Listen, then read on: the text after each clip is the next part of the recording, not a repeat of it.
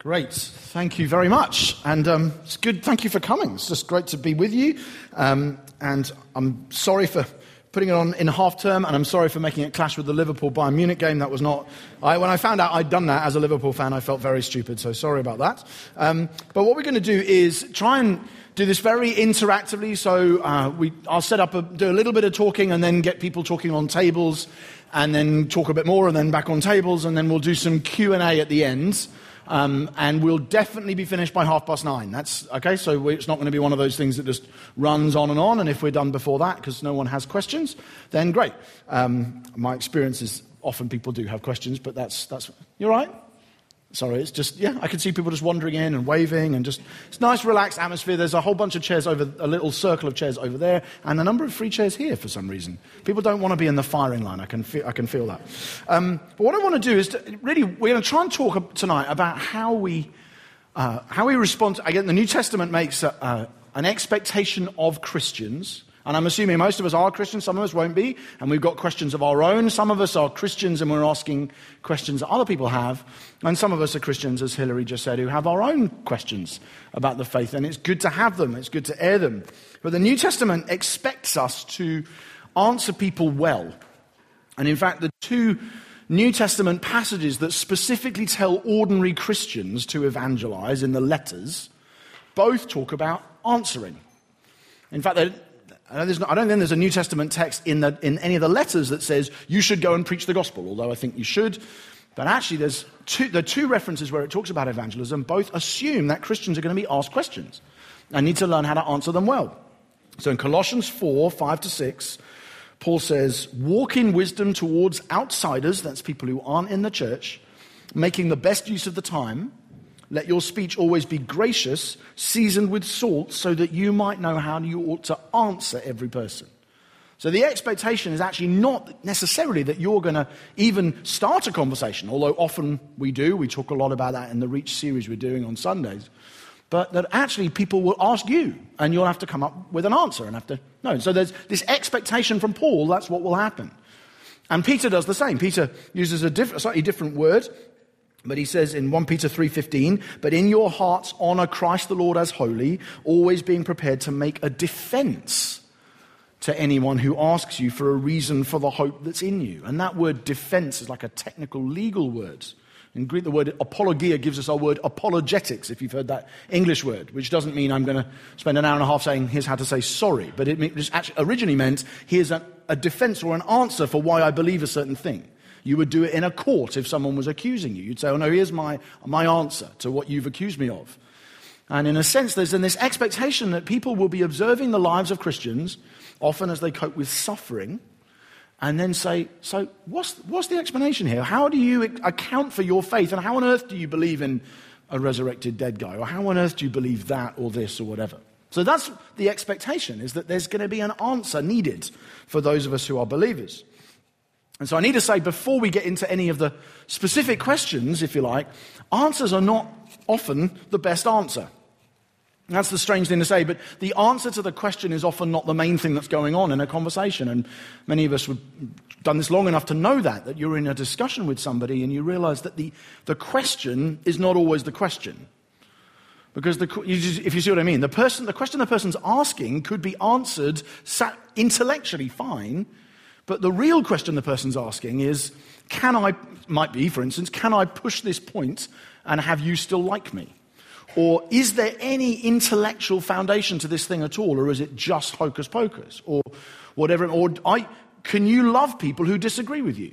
Or whatever it might be. The question that's being asked might, you know, somebody says, why does God allow suffering? To take the most common one. Some, that might be the, the primary question, but underneath it, there's probably a whole host of other things that a person might be wanting to engage with, and that you might, if you've got that question yourself. And most of us, because we don't operate just as logical thinkers, but as feelers, as lovers, as doers, most of us need more than just an intellectual answer. We need uh, probably intellectual questions tick, but we also need a sense of emotional or somewhat like existential engagement with a person. They need, somebody needs to feel not just that Christianity logically adds up, although, yes, that, but also that Christianity is satisfying to the longings of their hearts and that it works in life. And so they might be asking an intellectual question, but they've also probably, all of us have, got a sort of a, an emotional, existential aspect to the question as well as a practical one. Does it work? Does, is it going to be satisfying? And is it true? And the, you know, the Greeks used to do that. They'd talk about logos, ethos, and pathos. They'd say, you know, is it reasonable? Is it ethical? Is it going to work in life? And does it feel right? And if it does, those three, then fine. But if it, if it only does one, that's not going to be enough for people. That's it. I'm sorry. Sometimes you just get caught mid, mid-flow by, I'm sure, other people who, who, In fact, have I muted my phone? It's probably just as well checking that I have. Yes, okay. Um, and so some of you know the name Blaise Pascal, the philosopher and mathematician, Pascal's triangle you may have heard of, and Pascal's wager. Blaise Pascal said, you, when you're talking to people about Christianity, you don't want to start by saying these are the reasons why it's true. So actually that's only the third thing you do. So the first thing you have to do is you have to show that Christianity is worthy of respect, because a lot of people don't even give it the time of day. And he's writing in the 17th century. I think it's more true now says you have to show it's worthy of respect. Then you have to make people wish it was true. You have to show people that it's desirable. And only then will you get a hearing if you say, and it is true. And often what happens is people jump to the answer, but before the answer, there's often other things that have to be done first. But having said that, the assumption in these two passages I just mentioned, in Colossians 4 and 1 Peter 3, is that people will ask questions and that it's important to have answers. So, on your tables, I'd like you to come up with the five most common or difficult ones. And you can prioritize commonness or difficult ones as much as, whichever way you like. You could say, this one's really obscure, but I want to know what the answer is anyway. Or you could say, these are the five that always come up. And obviously, you'll come with different backgrounds. And imagine our tables are pretty diverse, and so we might get really different answers from each other according to age and stage and culture and all sorts. But that would be really helpful just to know what are the five big ones, and then, and it's important that you actually write them down and remember what they are, assuming someone on the table table's got a pen or a phone or something, because we're going to keep going back to them as we go through the material, and then at the end of the evening, we'll pick up anything that's not been covered. Is that okay?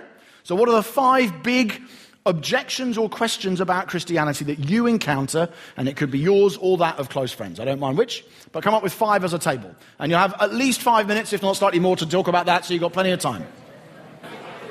So, did you, did you get anywhere? You got, have you got, how many people have got five? You've got a clear five. You've agreed on your five. How many people say we've got 15 and we had a big argument about it? Okay, good. Okay, so I'm going to do a, a, little, a, little bit of a little bit of spot checking. If you've been to one of these seminar evenings before, you'll know I'm a fan of the clapometer because I reckon it's a good way of getting the opinion of a whole room full of people instantly. So, to, for no particular reason, this table here, could you give us what you thought your number one was? And then when I've repeated it, you guys all clap if you got it as well. What was your, what was your top one? Why, why, why is there suffering? Yes, good. Thank Oh, that's excellent. I'm glad. Okay. So, um, number one, other than that one, number one from this table here. Sorry? Does God exist? Is that okay? Anybody get that one? Okay? Good? Okay. Um, table of young people at the back.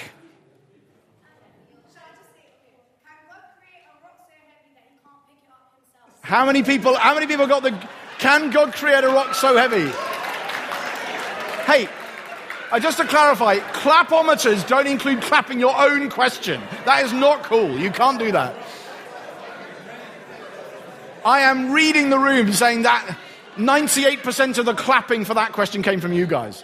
Um, C.S. Lewis has a great answer to that. You may have come across it before. He said that the reason why you can't, the reason why that, that uh, question doesn't have a good answer is not because God can't do something, but because nonsense remains nonsense even when you, even when you're talking about God.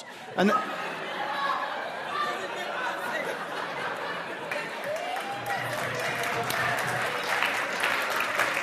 so one of you guys got the C.S. Lewis answer? Was that what, is that what that whooping was about? Or was that, you, well, you asked the question and they're all laughing at you? Okay. It's a good philosophy question, but it's, it's just a good exposing a sort of, when you, when you put something illogical and then say God cannot, you're not limiting the power of God at all. You're just expressing a logical reality, aren't you? Um, okay, but table right over in the far corner reaches of the room. Um, what was your number one question? Is there life after death? Oh, wow, a lot of you. So, a lot of the same questions.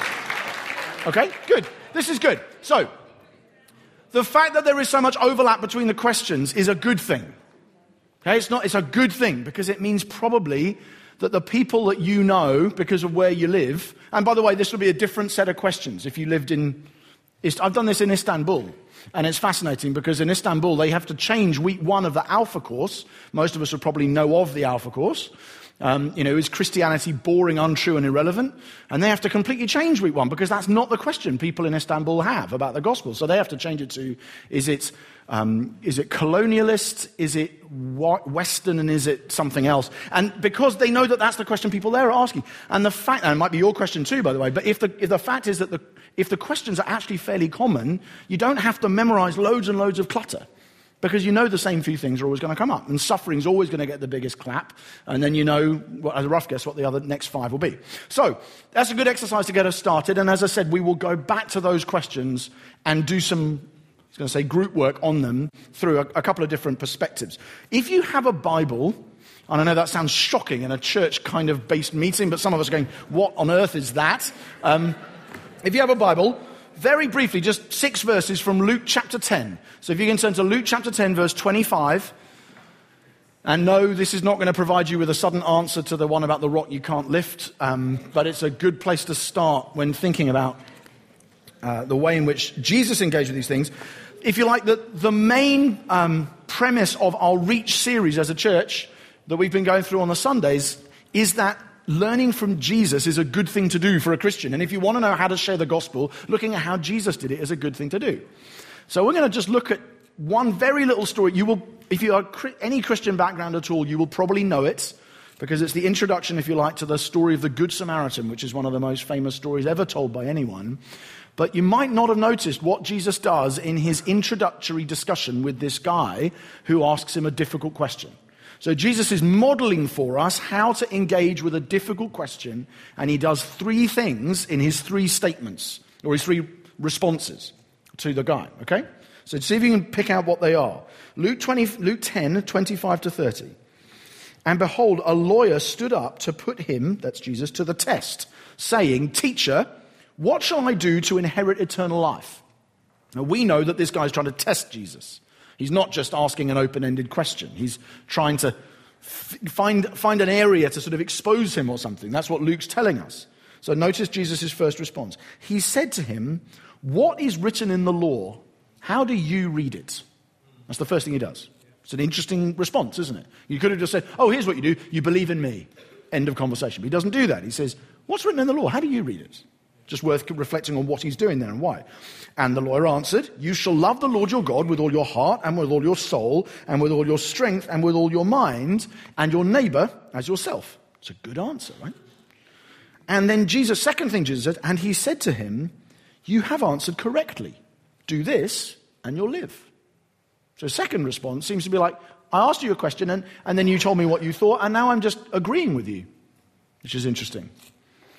But he, the lawyer, desiring to justify himself, said to Jesus, And who is my neighbor? Which sets us up for this wonderful story that Jesus tells. Jesus replied, A man was going down from Jerusalem to Jericho. Now, notice that in the two, the two contexts in which he's asked a question, he doesn't answer the question in either case. Or at least he, he, he kind of does, but he does it in a very interesting way.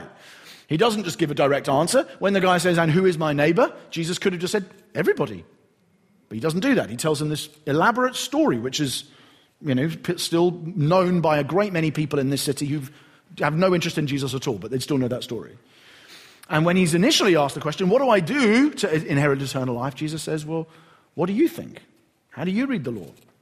he speaks three times in that little exchange, and he does three things with those three responses. The first thing he does is he asks a question, and then the guy says, Here's my answer. And then he provides what I'm calling an affirmation or a point of agreement. Right? He says, This is, I agree with you. You're right. Do this and you'll live. And then he tells a story.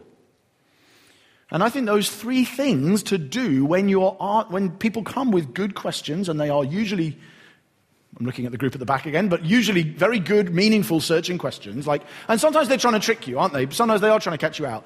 And, but, but often they're not, they're often not coming with a trick. Often they're coming with genuine questions that you share. It's good to think through. Okay, so the way Jesus responded to that sort of inquiry was to ask questions, to find points of affirmation or agreement, and to tell stories. And we're going to use that as a way of looking at some of the issues we've talked about already uh, that have already come up. Okay, so I want to look at each one of them, and then what we'll do is I'll introduce what I mean by questions and how we do that, and then we'll do the exercise on our table is going, what questions can be asked of the five things you've got on your list? Okay, so if you've got 15, I'm afraid you're going to just have to work harder than everyone else to do these other bits of exercise, okay? But the first thing Jesus does is to ask a question. Right? Someone comes at you with a question, and if you know this is a Jewish rabbinic tradition, rabbis would do this a lot. They would immediately ask a question back to try and, because often you have to, because you're trying to expose what's really going on. You're trying to find out, both for you and for them. Sometimes people ask questions and they don't themselves necessarily know what it is they're on, what it is they're trying to get to, and you certainly don't know. So it's very good to ask a question. And that's what he does. What is written in the law? How do you read it? So, questions as a response are very helpful because the questions do several things and they're really useful. The questions clarify, right? Someone asks you a question and you respond with a question, it will clarify what they mean, or it should do. Um, I had a. You know, the big question you have is why does God allow suffering? And that's always the biggest, you know, the clapometer, probably everywhere in the world, actually. And it's the one that the Bible, in, in very helpfully, probably engages with the most. Um, and the, by the way, the answer when it comes, you're not going to like it, but, um, but it's, it's worth knowing that that's a common question. And I got this question, and I was being live interviewed on a radio station in Toronto promoting a book I wrote about 10 years ago. And it's this sort of general listenership, obviously Christians, but plenty of other people listening in. And there was this guy, and the, they say, right, okay, questions and answers with this British pastor who's written a book. And it wasn't a book about suffering. So I wasn't particularly anticipating the first question to be why does God allow terrible things to happen? Like, why does God allow children to die? Now, at that point, if, you, if I hadn't known that the thing you've got to do first is to try and ask the question, what kind of, what's the context of that? What kind of suffering are you talking about? What do you, what's been your experience of that? As it turns out, this guy who I'm having this live conversation on the radio with an audience of however many thousand people, it turns out he has himself lost a child recently. And so this is the furthest thing imaginable from a theoretical question for him.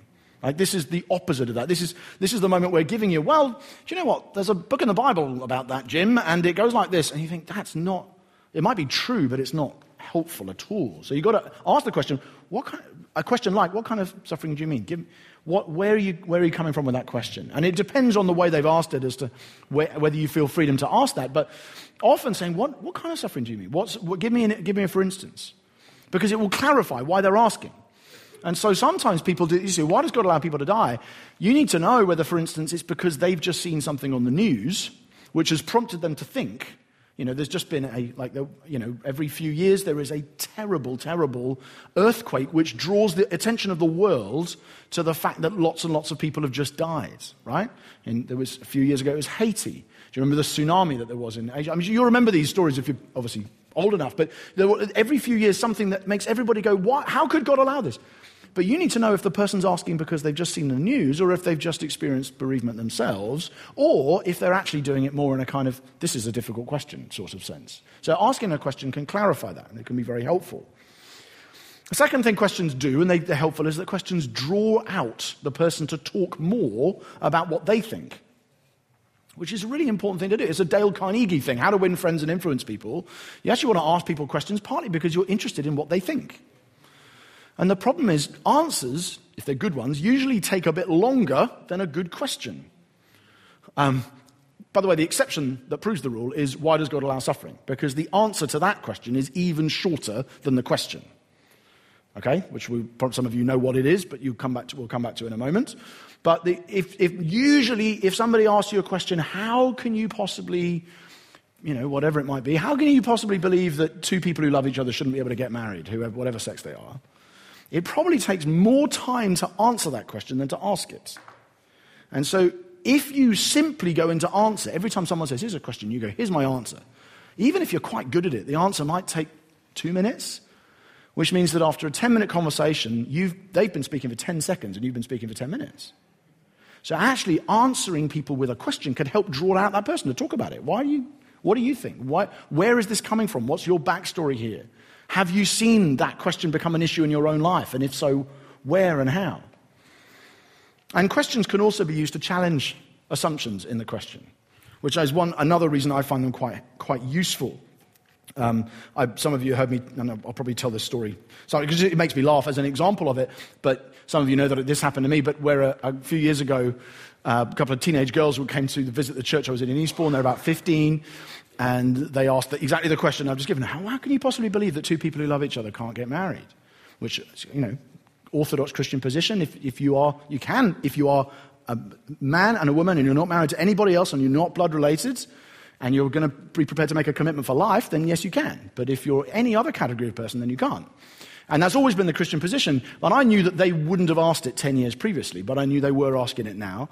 But I just thought this would be a fun question. So instead of saying, oh, well, here's why it's what Christians have always believed, they said, why do you believe two people who love each other can't get married? And I said, why two? Why not three? And, and, they, and, it, it not, and it sounds like a trick, but it wasn't. Because actually, although initially go, what? Are you saying that you three? I said, well, why not three? Why not five? Why can't I be married to my wife and she's married to her sister and she's married to her? Like, why not? And the reason I did it is because actually it's trying to reveal something, which is that behind that question there's an assumption that it must be two. And I'm trying to go, where did he get that? Because most human societies got that from the fact that it takes two people to make a baby. But you presumably don't accept that as the criterion for doing it anymore. So, what is your criterion? Why do you think that? Where does it come from? And then I said slightly cheekily, You're very polygamophobic, um, which was like a. But, but I was doing it, and it was. You had a good relationship by then. It was quite fun conversation. But the point is, you use a question partly to challenge. To, and Jesus is sort of doing that here a bit, isn't he? He's like, Come on, so what do you think? Why do you. Oh, okay, well, you know, and he does that a lot in the Gospels, asking good questions to help challenge. Um, and there can be many, many other examples. So, what I'd like to do now is just to think what kinds of questions, assuming that you, you're not hearing the questions on your list for the first time tonight, but probably all of you have heard and thought about these questions before.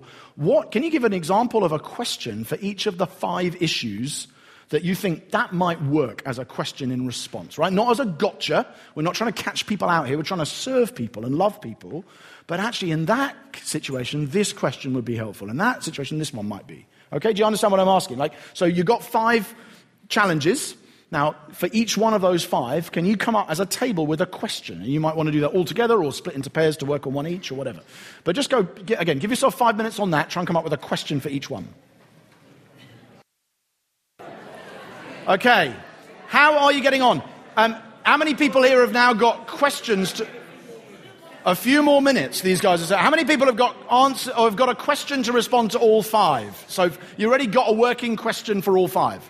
How many people have got four? Three? Two? One? What on earth has everybody else been doing, is what I'm finding myself wanting to ask. So most people have got none. Or most people just don't do the hands up game. You, you, yeah, okay. I should go back to clapometers. That's what the audience research is telling me here. Okay. The, or you might be going, I've got a question, but I'm not sure it's the best one, and I don't want him to ask my table what we came up with. That might be the, that might be the reason. Um, so we will, uh, we will come back and we will see where we are towards the end. But it's a, I, I encourage you to think that one through as a good discipline, if only because there are normally, you'd only need about 10. In fact, I'd say often you'd only need about five. Like, there are about five things that always come up and it's good to have something that you're aware of as a good way of engaging. Even you don't have to, in that sense, you don't have to memorize whole answers, like long section, pages of stuff. It can be helpful just simply to go, oh, well, this is a good follow-up question. And so for me, what kind of suffering do you mean is a good example um, of that sort of question. Um, so you did. Well, that, you mean you got that. Yeah, that's, uh, to be fair, that's using your initiative. Uh, to be fair, yeah, I should, I should concede that. Okay, so Jesus, the first thing he did was to ask a question. The second thing he did, do you remember I said he affirmed the guy, or he agreed with him. He found a point of agreement or an affirmation. Okay? So he said, You are right. Do this and you will live. He found a common point. Now, I'm not going to try and build a whole doctrine out of that, but what you'll notice is if you see the way that the apostles preach the gospel in the book of Acts, they do that a lot, even with people who are believing complete nonsense. So you find Paul and Barnabas do it in Acts 14, and they basically, their point of agreement with the local people who are trying to offer sacrifices to them, thinking that they are divine, which for Jewish guys is not a good, that's not a good thing, right? Say, we believe you are God, ah! And they run away screaming. But instead, they find something to agree on, even if it's basically, yeah, the gods have provided you, God has provided you with rain. You know, that's basically the point of agreement, is you think that's a bit bit, bit of a poor substitute for an point of agreement. But they go, we've got to find something here to affirm that these people do believe, because no one's believing everything that something that's completely wrong.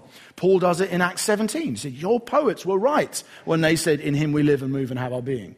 Even though what they mean by God and what they mean by being is totally different from a Jewish Christian like Paul, I want to agree with you. I think you're right about this and maybe wrong about something else. And there will always be, probably, in fact, no, I will, I will state it even more strongly. There will always be some truth in an objection to Christianity. So it's actually good to just think, what is the truth behind that objection? Okay, so don't rush to highlight differences. And often a question, particularly if it's a little bit prickly or host, can feel a bit hostile, you can get very defensive straight away. Go, I must defend. I must show why I'm right and you're wrong. Because emotionally, you're almost going, I'm doing this on behalf of my own faith. You're not really doing it to serve them. You're doing it because you want to make yourself feel like there is an answer. And so at that point, it can be good to think, okay, so what's true about that objection?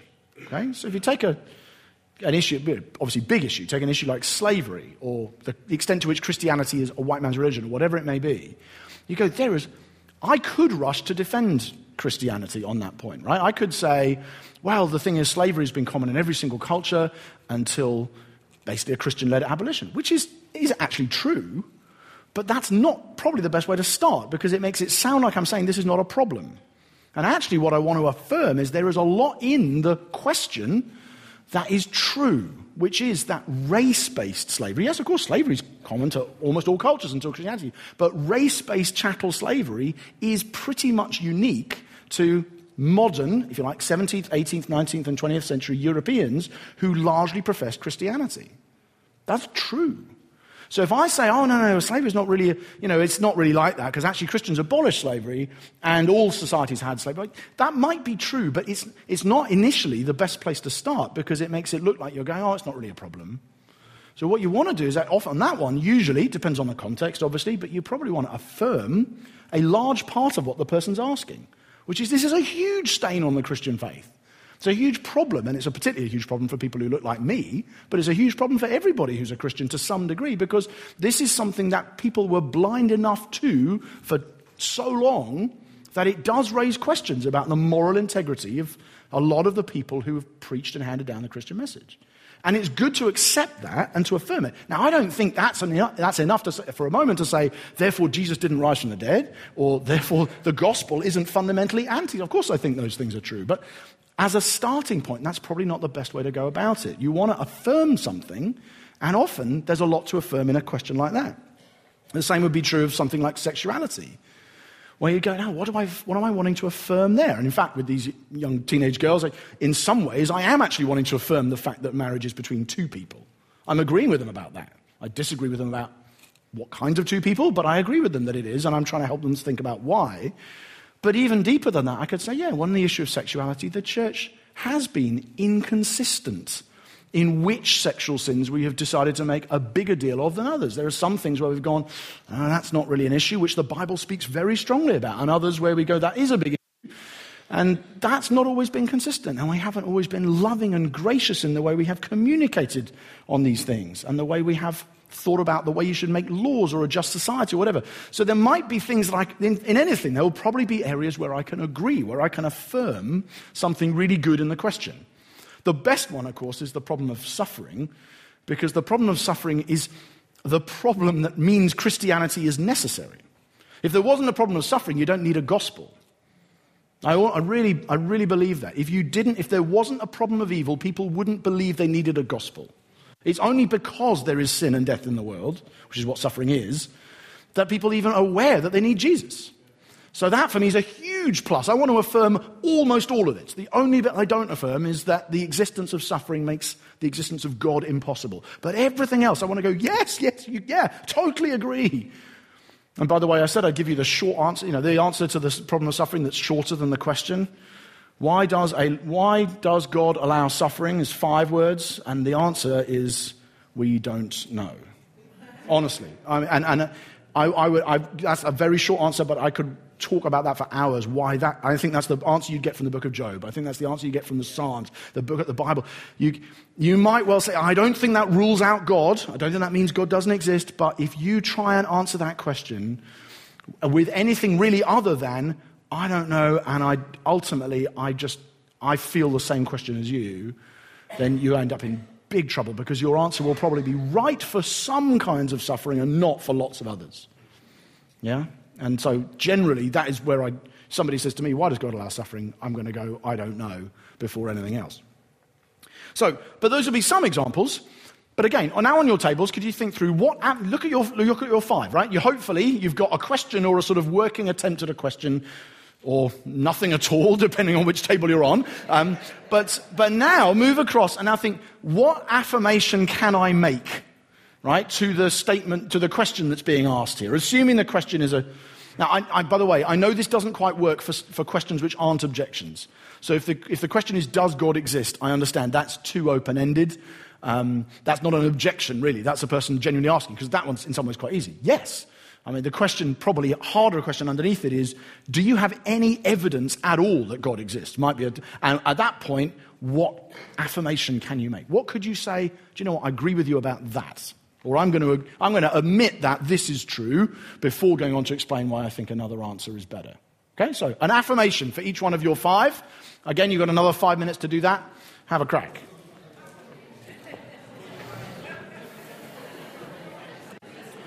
Okay. You will not have done all five, I suspect, in that gap of time. You, you got one. Anybody got more than one? Anybody got more than one? How many? Three. Four. Wowzers. Okay, the table with the most carols on it is also the table that ends up with four answers. That's excellent. So it's just good to think that through, right? And again, I'm not sending you homework here, but it's worth processing. What, okay, what about that question is valid? What about that question can I agree with as a Christian? So the first thing Jesus did was to ask a question. What's written in the law? How do you understand it? Second thing is to affirm something, which is you have answered correctly. If you do this, you'll live. And then the third thing he does when you're most expecting him to go, now here's the answer, is he tells a story. So he's here. And obviously, I'm not suggesting any of you are going to be able, me, are going to be able to ad lib something as brilliant as the parable of the Good Samaritan off the cuff. But it is worth thinking through are there stories, either historical, actual things that have happened, or perhaps parables like the one Jesus tells, or even contemporary illustrations from pop culture that can shed a lot of light on these issues. So I'll give a few examples of ones which I like, which touch in on various of the issues that might be on your lists. Effectively, what stories do, of course, is they reorient your thinking. They, they, they take you out of the question for a moment and make you think about things from another angle, and then they put you back in with the issue you started with, and you go, oh, that's another way of looking at that thing. So on science, right? So sometimes people come at you with scientific questions and the temptation to respond in a very how many people had a scientific does science get in the way of God kind of question? Clapometer? Oh, quite a lot. Okay. So I find some, some of the things that are going on in science actually they're very good answers with stories. So uh, I, I, a story I really enjoy telling because it's such a fun story is the story of you know, Galileo, if you know the idea. You know, the, basically, the church has always opposed science because Galileo realized that actually the earth was going around the sun and the sun wasn't going around the earth. And he wrote about it, and the Catholic Church basically locked him up and banned all his writings. That's the, that's the story people believe.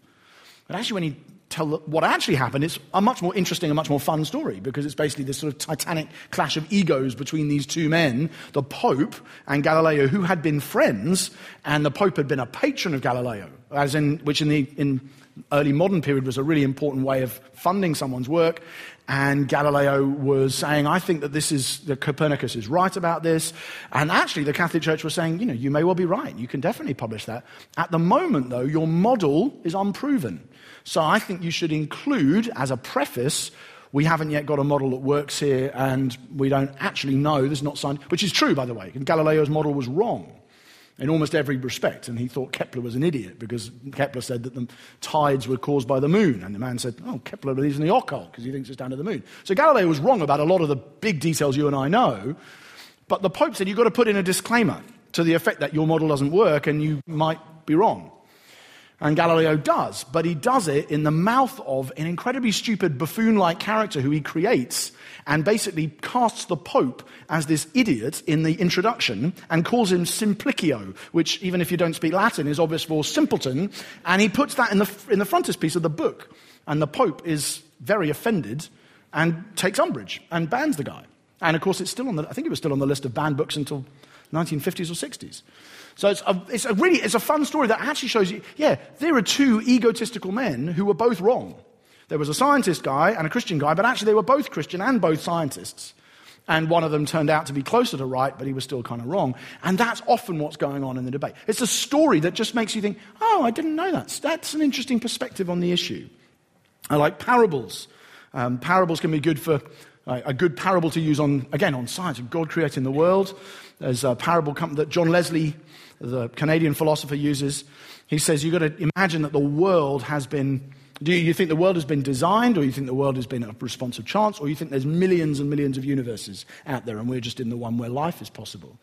And he says, You've got to imagine that a guy has been sentenced to death by firing squad. And he hears them, ready, aim, fire. And he hears a bang, and nothing happens. And a few minutes later, he eventually plucks up the courage to take off his blindfold and looks around, and there's nobody there. And he might conclude at that point, well, just lucky for me, really. They all missed. Just chance. I'll go off for a beer. But he probably wouldn't do that. Or he might conclude, well, of course, there are millions and millions of executions that have happened in history, and I just happen to have been the lucky recipient of the one where everybody missed. Off for a beer.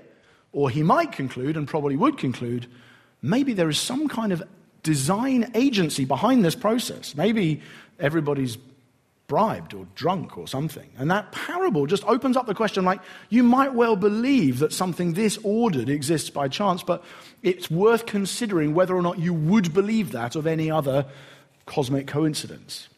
And so parables can be helpful.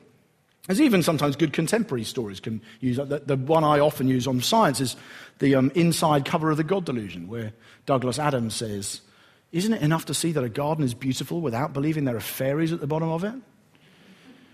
And of course, the answer to that is yeah, you, you, a beautiful garden doesn't make you believe in fairies, but it makes you believe in gardeners. You know, it, it's like it's one of those massive own goal comments that makes you go, okay, that story is just quite illuminating because you say, there you are acknowledging that this world is not just a wasteland. It is ordered in some way with a purpose. And that actually points to the Christian answer not to the atheist one or whatever. So sometimes you can use stories like that. You, with suffering, of course, much human literature is written on the problem of suffering, and a lot of it is very Christian in flavor. Um, Dostoevsky and Solzhenitsyn, some of these sort of great writers, if you read these guys or you read about these guys, they write huge books which are ultimately so powerfully searching on the issue of evil. And often what they conclude is that uh, Solzhenitsyn's famous line is like the line between good and evil goes through the middle of every human heart. That, that's ultimately what we've come to know about, you know, you win a Nobel Prize for Literature and you've been to the Gulag and you've fought in the Red Army under Stalin and you've been exiled from your country. I think you've earned the right to say what you think is responsible for evil. And he returns to Russia in the 80s and says, yeah, in the end, we'd love to think that evil was those people and we're fine, but actually, this is where the line is. And if that's where the line is, then I can't, I can't get rid of evil without getting rid of me. And that's not the only answer, but it's part of the answer. It's a helpful story that illuminates that issue. I use the much sillier version of David Mitchell and Robert Webb pretending to be Nazi concentration camp guards in their, the Mitchell and Webb look, and they're just doing a little skit on it where they're looking out and uh, scanning the, the, the, sort of horizon for, these, for their enemies, and they're pretending to, they're Nazis. They're dressed as Nazis with skulls on their caps. And David Mitchell starts going, Why have we got skulls on our caps? And it's a really funny skit in which they're both debating, well, of course, skulls you know, might be a good thing. And it's like, oh, come on, skulls make you think of pirates and beheadings and poison. And the guy goes, Pirates are fun. Yeah, I didn't say we weren't fun, but pirates are the baddies anyway, aren't they? We know that we might be the bad guys here. And the whole point of the skit is everybody thinks they're the goodies. Even Nazi concentration camp guards thought they were doing what was good.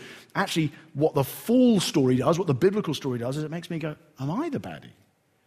And the Jason Bourne, you seen the Bourne movies? The end of the, end of the Bourne movies, where Jason Bourne, sorry to spoil it, shut your ears if you want. But Jason Bourne effectively is, is revealed at the end of the Bourne ultimatum that it wasn't that the, this kind of massive conspiracy came to try and get him, to trap him. It's that he volunteered. And he said, You volunteered for this, David. You volunteered. You wanted to be recruited to do all of these things, and you have forgotten about it. And it's like, that's what the Christian story does. It makes us go, So hang on, are you saying that I have voluntarily participated in a system of evil that is the thing that I'm objecting to? So there's a lot of stories that can help on issues like that with suffering.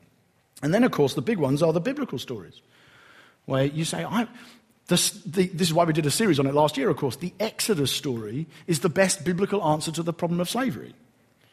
Because, not because it answers all of the questions, but because it frames God's deliverance in the context of a historical liberation of a particular people, and then says that's the way in which Jesus rescues you, and that is so central to the biblical story that it ought to explode any claim of human beings to practice slavery in the way that they have since then. And so it's a story that, in a sense, because it's biblical, you go, this is actually at the center of the biblical account, and that makes it a very powerful story and using in the discussion. Similarly, if you're talking about sexuality, you probably don't want to just get into well, what does this verse here mean? You have to do that.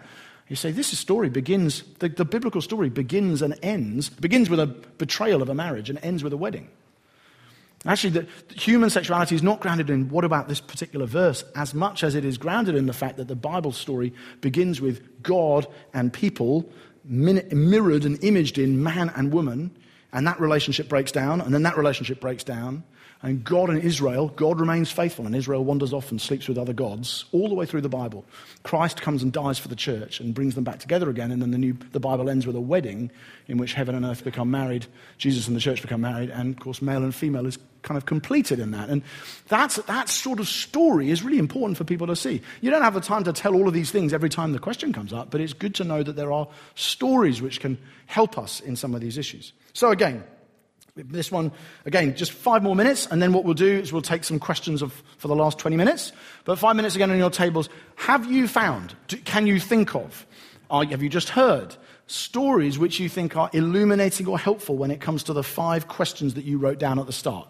So the ideal is at the end of this, you end up with five challenges to Christianity and then a question for each, an affirmation for each, and a story for each. That would be great. I don't think anyone's going to quite get all of them. That's fine. But if you do, you can shout bingo or words to that effect. Okay? So, five minutes on any stories. Okay. Uh, how many of you, how many people have got three or more, like stories or types of stories that work well as responses? Anybody with three? Three. Anybody three? Anybody two? Anybody one? Yes. Excellent. Thank you. You have begun and ended the evening with brilliance. I'm so pleased. Um, there might be some of you who got five, and you're just you're, you're. You said, "I didn't even need to come tonight. I've already got loads," which is great. Um, in some ways, the purpose of doing that is to help us just think through. Okay, because the thing is, you will know much better than me or anybody who is a anybody who does this kind of thing a lot, you will know much better than I will what kind of thing that you would be likely to say were somebody to ask you. you it's like you can't wear someone else's clothes. You've got to say things in a way that would be true to who you are. So, some, there's some, have you ever done that where you come out with an answer and you think, I feel like I'm talking like someone else from whom I heard this? And then they ask you another follow up question. You go, Oh no, I don't know. I didn't memorize that bit. And it all unravels. Has that happened? I'm guessing from the laughter that it might have. So you've got to have a way of doing it that is true to who you are. But it's worth thinking through under those, if I can call them even headings, just, all right, is there a question, an affirmation, a story that might help me here? Okay? So there is some good news. Two bits of good news, and then we'll take questions, okay? The first is that within a given culture, the same few questions usually come up. And that helps for a number of reasons because it means that if you think about the answers beforehand, uh, you are kind of ready for it. So I very rarely hear a question now where I think, gosh, I've never heard that, just because you spend a lot of time talking to people about their objections. So when someone says something, you usually you have heard it before, and you've probably thought about it before. It also means that other churches and or writers and or pastors and or just ordinary people have thought about the issue and you can draw on their wisdom for help. So the modern world, with all of its technology, makes there more questions, but it also gives you far easier access to answers. So if you just put up the next, put up that page, this is a, a suggest. I, I use the, I'm trying to use the chili, chili system, right? So you know a curry will come with one, two, or three chilies, right? So I'm get, there, are, there are books at different levels of chilies. Okay, portals. The Jude 3 project I put up first because I don't, you, you Faria, can you just do that gesture so everyone can see? Okay? So Jude 3, the Jude 3 project, is, which is about, you know, defend, effectively defending the faith is what Jude 3 is about. But it's particularly helpful in our context, whether you are black, white, or some other color, but it's particularly helpful because it's a black apologetics, effectively. And it's done brilliantly. It's done by those people of color. It's done in order to help defend the faith against the kind of objections you're more likely to find. And one of the realities of privilege being what it is, is that most resources by most Christian people are written by people who have the power and the time and the money to do it, which means that often minorities have not been dominant in apologetics. And the good thing about the Jude 3 project is, of course, they are. That's the whole point. BeThinking.org, which is a uh, UCCF, uh, the, effectively the un- Universities Combined Christian Fellowship movement, have a website of apologetics, and what they do is they do a bit like the Chili's, really. They go basic, intermediate, advanced articles on every conceivable question you could have, and a lot of them are excellent. And reasonablefaith.org, if you come across William Lane Craig and his ministry, you may well have come across uh, some of that stuff. And so those are three good, they're portals. They're not one off articles, they are portals with fountains of resources. Okay, so I commend them to you. Um, one Chili books, obviously, some of you, many of you be in the church will know my book, If God Then What, which we preached through a couple of years back. That's quite, for people who want to read and wrestle with apologetics, that's fairly basic ish, I think. And Tom Wright, Simply Christian, and obviously C.S. Lewis, it feels very silly to put myself on the same page as C.S. Lewis. But anyway, you know. But Mere Christianity still, 60 years later, is still a fantastic way of, hand, for a lot of people, will be a very helpful introduction. Two Chili books Tim Keller's book, The Reason for God, and his book, Making Sense of God, which is pitched at people who the reason for God is pitched at people with objections, and it's some of the best answers you will ever find to things, questions like um, how can a loving God send people to hell? Or has science disproved God? Or what about suffering? Keller is a beast. He's a, an amazing man, really, and a, a, very, very good communicator on these issues. Um, but he's also written a book called Making Sense of God, which is for people who don't even care about Christianity and who are going, I'm not even asking those questions. This is just a waste of my time. And making sense of God, for some of us, particularly with, if you've got a, quite a you know, often young secular group of friends rather than post Christian group of friends, you might find that Keller, the lower of the, the second of those books is actually more helpful. Um, and Francis Spufford's book, Unapologetic, that one comes with various caveats, like it's full of swearing and affirms all kinds of things that I wouldn't affirm in terms of doctrine. But it is an extraordinary book in, from one perspective. For a certain type of person, it will be incredibly helpful at presenting Jesus in a way that they will never have heard him presented before. But I don't, I'm not signing off on everything in it. Um, you know, you'll know that as soon as you start reading it. And then three chilies, which will probably not be, for honest, for most of us. Uh, but David Bentley Hart is uh, an, you know, his sort of superb writer and theologian. His book, Atheist Delusions, um, and his book, The Experience of God, which is based on being, consciousness, and bliss, and saying basically all religious experience really summed up under those three words the being of God, consciousness, the fact that we, have, the fact that we are conscious is a huge thing to explain, and the fact that we believe in bliss. And those three things actually point to an experience of God in all of us. And Charles Taylor's massive book, A Secular Age, which is more like a history of how we came to be secular. And it isn't because we figured out that science explained everything. It's totally different than that. It's actually a much more creative project. Those three chili books are honestly like, you know, take them at your peril. Uh, probably, and for most of us are going, that would take me a year to read it. Um, so I'm not suggesting that you give all of these out willy nilly, but they're willy nilly, chili. It's all coming together and the, the rhyming up here. Um, but anyway, so the good news is that lots of people have thought about these things before, and I've just used their modern examples. Just the other day, I had a, a tough question coming in from somebody, um, and I was, I, but I go to Augustine whenever I can because I think sometimes apologetics from someone who's been dead for 1600 years and lived in North Africa actually helps in a way that modern theologians can't because they just approach the question so differently. But for many of our friends, probably reading people who've been dead for 1600 years is harder. So that's why I start with modern works. But often the best works you get, once you get into the subject, might be from you know, dead Africans rather than living Americans or whatever it might be. And the second bit of good news is that often the objections people are making fundamentally don't challenge the center of Christianity, which is that Jesus died for our sins according to the scriptures and rose again on the third day.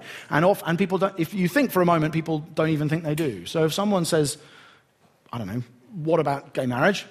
You say, one of the answers you can make at that point is, are you saying that because you disagree with the Christian position on sexuality, that Jesus didn't rise from the dead? Because, now, I'm not saying you're going to use that as your first question, but ultimately you're going to go, that can't be what you're saying. Because in the end, the central claim of Christianity is that Jesus is alive. And if he's, if he's dead, you don't have to listen to anything he says about anything. If he's alive, you have to listen to everything he says about everything. But you probably, you, you, that object, many of the objections don't really hit at the target at center of Christianity at all. They're kind of not, they're not, they're very relevant to people, but they're not very relevant to the central claim of Christianity. And that's kind of good news because in the end, you're, you're, obviously, if you believe God doesn't exist, that's a challenge. But if you believe that something God said isn't what you'd like him to have said, that doesn't mean that Jesus is uh, still dead. It might just mean that you, and you have clashed with God on that question, and that's fine. And we can talk about that. But that's not a reason to disbelieve Christianity. So there some, there is some good news in this as well. But in all of this, we've got to be motivated by love for that person and care for them rather than just wanting to win an argument to mean that we're right. So, we have two microphones here. We have 15 minutes of roving mics, which is excellent. And I'll try and. Who have we got? Yes. Have you noticed that anytime you come to one of these events, no matter where it is in the world, Gary Shimazinga will always be one of the guys carrying the microphone? it's a remarkable. It is. the ubiquity of Gary is like omnipresence. Okay, so they're switched on, I presume. Okay, yeah. so who has a question? And Donovan, before, yeah, before they call, I will answer. I can see it. He's already got his hand up, okay? Um, okay, so in, in Philippians, uh, Paul says he's in chains. Um, it says, whether I'm in chains, defending or confirming the gospel. Is that a direct reference that you can take a, a, an absolute position on something, as in, I'm defending this position, or confirming and saying, actually, this is an expression of what my faith is. Um, so, so, so, in simplicity, defending or confirming, is, is Paul making a point about there's a point when we yes. actually defend our faith? Yes, I think he's saying you do. I think he's saying his imprisonment is effectively, there is Paul's preaching ministry, which is to say, this is why I think Christianity is true and Jesus is alive, even, and Jesus was crucified, which in their word is scandalous, and I'm going to take hits for that, but that's what, I, that's what is true, and that's what I've witnessed. But his, I think he's saying that his imprisonment is, in a sense, also a confirmation of the gospel he's preaching. Because he's saying, actually, I am living the kind of life, which is what's happening in Philippians 1. I'm living the kind of life that is imaged on the life Jesus lived for me. And so you are seeing in my imprisonment not just, I believe this is true, but this is the kind of thing Jesus did as well. And so, obviously, a big part of Philippians in that sense is you as a Christian, if you're going to preach this gospel, you've got to suffer, be prepared to suffer the way Jesus did as well, otherwise, it won't add up. And so, in that sense, he's saying his suffering in ministry is confirming the gospel that he's defending with his speech. That's how I would understand that. So, okay, next one. Keep your, keep your hands up, keep, let's keep, keep dancing around. And What happens, what happens to people who die before they've ever heard about Jesus? Yes. So I personally, even though I have, I think, some fairly strong convictions on a number of levels, one of the first things I do, want to do on that one is actually say, do you know what, I'm not God, and I, I ultimately, I don't know. Which I think is important because it can sound like a fudge, but I think it's important to admit because I actually don't know. There are a whole bunch of people who, on dying, I don't know if you, I'm not going to go into this with a person who's never heard of Jesus before, but if you heard the story of the jellyfish man, right? So this guy sort of has a, either a near death experience or he rises from death, depending on how you read it. But he prays the Lord's Prayer as he's dying in the ambulance, unable to move. Like his eyes, literally, the jellyfish poison is killing him from the inside. And he prays the Lord's Prayer and then ends up coming to life and then now tells his story all over the world. The point is, you don't even have to believe he came back from death to just affirm, wow, that guy, to all intents and purposes, to the moment of death, would have looked like an unbeliever to me, and there he is at the last minute. I've seen people like, in pastoral ministry, people I've known pretty well, know their families, last minute suddenly converted. So at one level, I'm going to go, okay, I don't know. I think I've got plenty of biblical material to go into with people if they want to, if they, as a Christian, going, so what's the, what about the missionary imperative and all those things? But if someone who's not a believer is asking me that question, I'm going to say, that's actually, ultimately, that's not my call. And I think often that people use that question to distract from the question is, you have heard of Jesus, what are you going to do? And often it's a, it can be a deflection because people know that Christians like, they're like a hot potato. Christians go, oh, I don't know. And then they run away and say, ah, do you know what? Let's say I don't know, right? There's some things in the Bible about it. You know, there's hints and clues, and some would say pretty clear indications in some texts, but, but that's not your situation, is it? So I think I want to get, that's often where I want to get to, to try and get to the real issue. Um, but I think if behind it the idea is there are some people who are blissfully innocent, living perfect lives without hearing Jesus, that's where I want to challenge it and say, now every time anthropologists discover a new group of people who've had no contact with culture, they are not living blissful, peaceful lives. They often might be living lives quite happy without the rest of the world, but they still do what we would regard as evil things, and often they do things we regard as very evil to the point that we almost want to help them. So I don't think that the, the innocent tribesman guy is necessarily a helpful image in our heads, but my main answer is I'm not, let's say I don't know, but you have heard. Effectively, that's, that's often the way to go. That can go into all sorts of other questions about hell and that sort of thing as well, which I understand, but I think that with that particular question. Yeah, Lennox. So uh, I'm just going to ground this one in, in, in my own experience. So uh, last week, a uh, friend of mine and George's, um, who's, a, who's a Christian, committed suicide. And uh, wow. what, what you've just spoken about um, could that extend to, to suicide as well? Because, because, certainly I know that there'll be people, uh, people who are non believers, so to speak, uh, question the fact that, that she was a Christian and, yeah. and she uh, committed suicide. Yeah. Yes. Man, that's, that was last week. That was last week, yes. Last Horrendous. week, Monday, a week ago today. Wowzers. That's awful. Well, you can feel probably people in the room just with you in that, mate. I'm really, really sorry. Um, I think that the, the, easiest, the easiest answer, in as much as there is one, is just I often say suicide is not the unforgivable sin, right? So I think, is it, is, it the, is it the morally right thing for a Christian to do? No, in my view. I don't think it, I don't think it ever is, actually. But is it the thing that if you do it, you're suddenly separated from God no matter what your circumstances? No. I don't think there's any indication that's true. And actually, in admittedly different kinds of culture and context, we do have examples of it happening in the Bible, don't we? We have examples of people saying, I don't want to get, I mean, if you could say Samson commits suicide, right? You could say Saul asks for assisted dying. I'm not saying that means you morally ought to. I just think we can see these examples of complicated characters in the Bible, but whom the Spirit of God is with in certain periods of their life, who actually end up. And, in, and that's not to justify the decision, of course. And I'm, usually, people who are grieving someone who's committed suicide don't need any help being told this is not what should have happened. They know that. What they're looking for is comfort about the next life in that person. And at that point, I think I'd say, this is not the unforgivable sin. This is not something that suddenly scrubs, or, you know, justification ultimately is by faith. And that, that doesn't put that in question, in my view.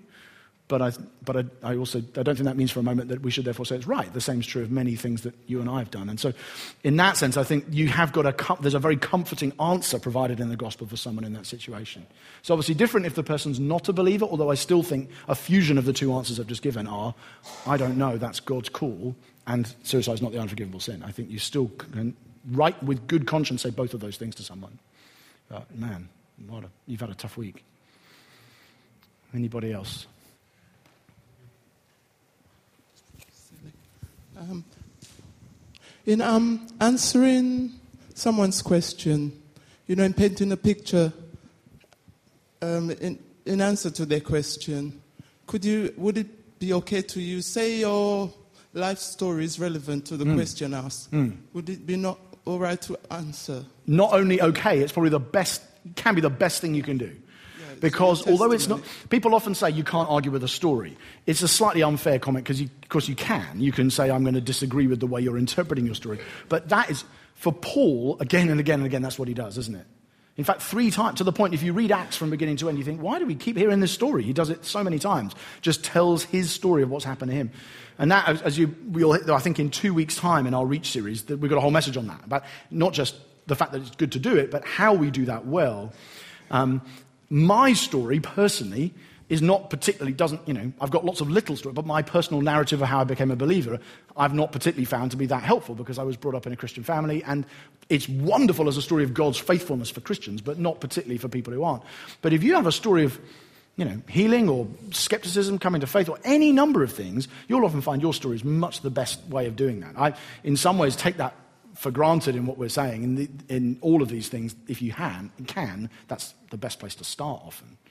Because um, it's, it's, a, open invite to talk about what God's done in your life.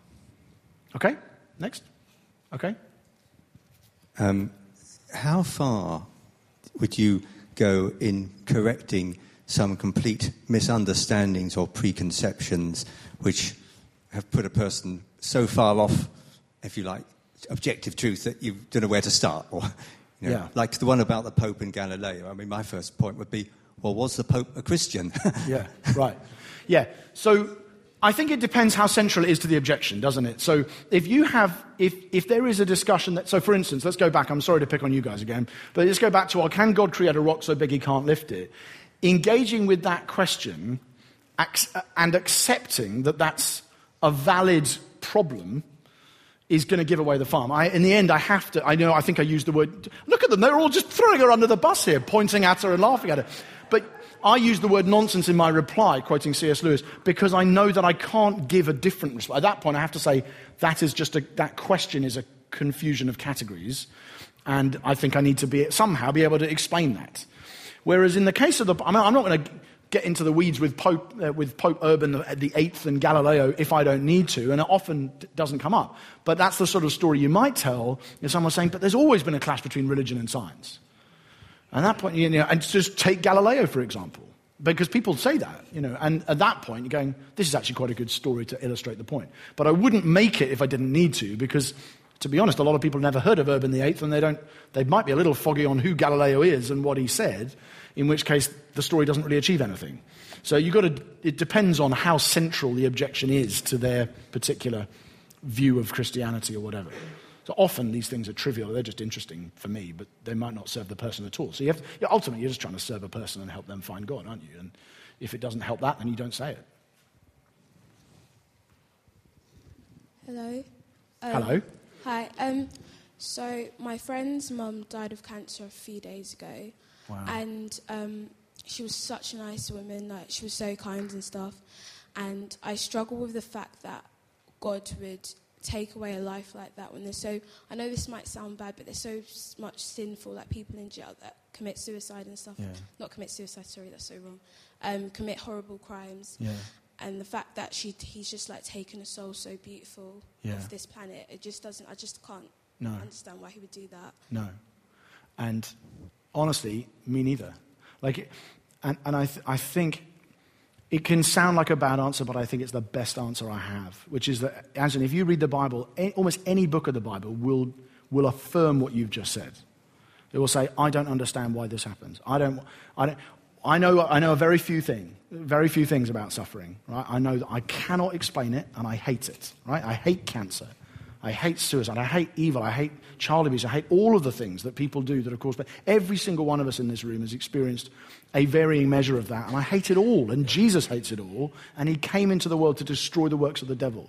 And for whatever reason, the way that He's done that has been not by just wiping out. In fact, I've got a, I could guess He's not done it by wiping out all evil deeds instantaneously, which He could have done. My guess is the reason he's done that is because if he had, he would have to wipe out me and you and everybody in here and everybody else because there's no one who's never done anything. And in fact, in a world in which God destroys all the child abusers, then the murderers are the worst people in the world. And then he wipes out all the murderers and then the so and so's and the burglars and the people who speed. And ultimately, I am the worst person in the world. I'm Hitler in some version of that world. So I, I can guess that he maybe didn't wipe everybody out because he said, I love people. I want them to, to, I want them to change. I want them to find me and change. But ultimately, to say, I don't understand why this is like this. I hate it. This world shouldn't be like this. The gospel goes, yes, you're right. That's exactly what I, that's God's saying. That's what I think too. And in that sense, you say, well, all I know is that it isn't because God doesn't love us. And the reason I know that is because I go to the cross and I see Jesus saying, I don't understand why there is suffering, but I know that the answer is not because God doesn't care.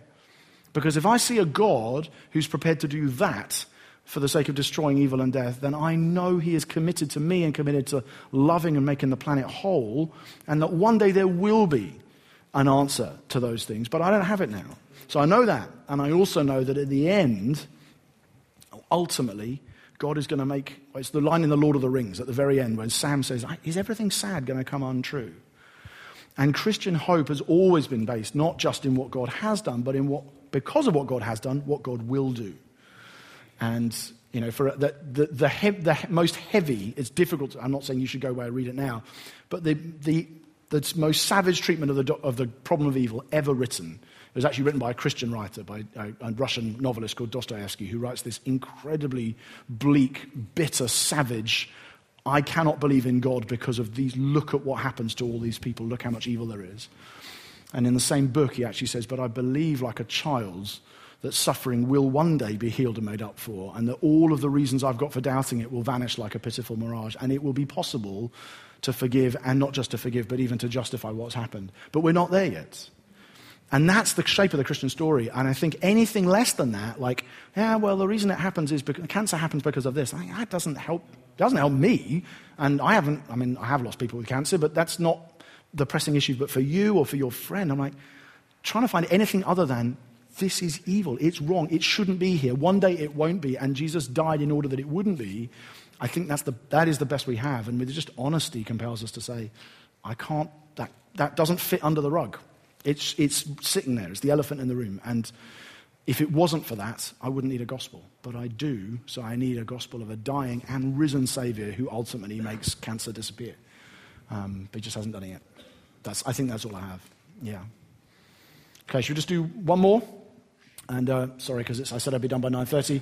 There's desperation here and panic. Oh, sorry. But Hello. Hi. Jason has made the. F- oh, hello. A voice has spoken. Sorry. I'm not in control, so don't look at me. I'm not the bad guy here. I've delegated this to these two young men. And now look.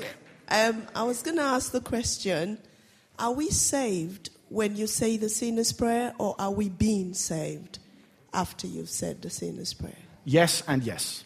In it, well, actually, I would say I don't know and yes. In, I, think, I think it's possible to pray the sinner's prayer as a, as a formal thing without true faith. I think people do. But I'm assuming you, assuming you repent of your sins and trust in Jesus. The Bible doesn't just say, by the way, that you, it says you have been saved, it says you are being saved, and it says you will be saved. And, so, and Paul uses all three. So salvation is, in that sense, is past and present and future. You are saved in the past from all the, you like, the punishment of sin. You are saved in the present from the power of sin, and you're saved in the future from the presence of sin. Right? So one day there won't even be any sin at all. Whereas now, as we go one degree in glory into another, we are being increasingly saved. But as to the judgment over our lives, that has already been passed on the basis of the work of Christ for us. So I think salvation in that sense is past, present, and future. We have been, are being, and will be saved. As a short answer to a very good question. Okay? By the way, I'm going to. I, I, I. I, will, I can see that there's a lot more appetite for this, and this is probably my fault for, I don't know, the shape of the evening. In some ways, um, we just, it's good that it's getting people thinking and talking. So I will stick around for a few minutes, and we'll see if we can talk about some other stuff if you would like, if that would help you. Um, either that, or you can just ask the great wisdom on the rest of your tables who have presumably solved many of these problems in your discussion times. But if you are going to head home, thank you very much for coming out. I don't know what the score is um, for, for now, but I'm hoping that if Liverpool are winning, someone will make me aware of it. Nil nil. Still. Oh dear. Okay. Thank you for coming.